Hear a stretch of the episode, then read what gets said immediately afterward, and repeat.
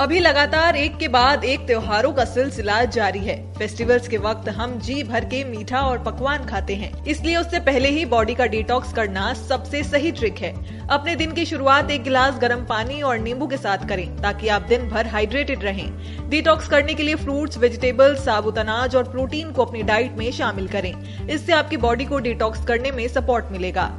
मीठा और प्रोसेस्ड खाने के साथ रिफाइंड कार्बोहाइड्रेट वाला खाना भी अवॉइड करें। आपके डाइट में घर पर बना हुआ खाना, जिसमें अदरक, हल्दी, लहसुन और हरी सब्जियों का इस्तेमाल किया गया हो, उसे शामिल करें। इसके अलावा रेगुलर एक्सरसाइज करें, ताकि पसीने के ज़रिए शरीर से टॉक्सिन्स बाहर निकल सकें।